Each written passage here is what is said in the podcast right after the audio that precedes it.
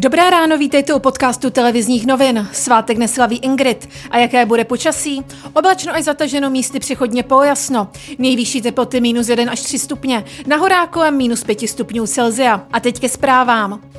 Britská mutace koronaviru znervózňuje české zdravotníky. Podle všeho právě ona dokázala téměř ochromit nemocnici ve Slaném. S péčí o pacienty musí pomáhat armáda, dobrovolníci i okolní nemocnice.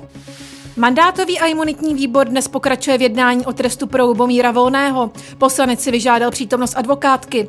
Za své chování se bude muset omluvit a hrozí mu i pokuta. Členové výboru zřejmě budou požadovat nejvyšší možný trest, a to pokutu ve výši jednoho poslaneckého platu, tedy 90 800 korun. Navíc hrvačku prověřuje také policie a poslance podezřívá z výtržnictví. Ředitel liberecké krajské policie Vladislav Husák končí ve své funkci. Policejní prezident oznámil, že ho odvolá k 1. únoru. Husákovi zlomila vás účast na nepovoleném večírku v hotelu v Teplicích. Milan Hnilička po aféře složil poslanecký mandát. Ve věku nedožitých 76 let zemřela včera oblíbená herečka Hanna Macuchová, která dlouhé roky hrála v seriálu Ulice profesorku Miriam Hejlovou. Stvárnila i Anče v legendárních krkonožských pohádkách. Herečka podlehla rakovině.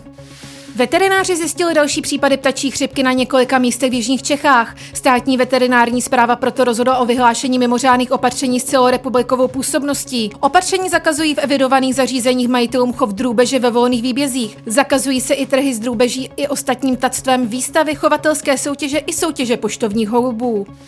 Řádění fotbalisty Tomáše Součka v anglické Premier League nekončí. Útočník West zažil v nejlepší soutěži planety poprvé dvougólový zápas, celkově dal v této sezóně už sedm a začíná na ostrovech přepisovat české rekordy. Více informací a aktuální zprávy najdete na webu TNCZ.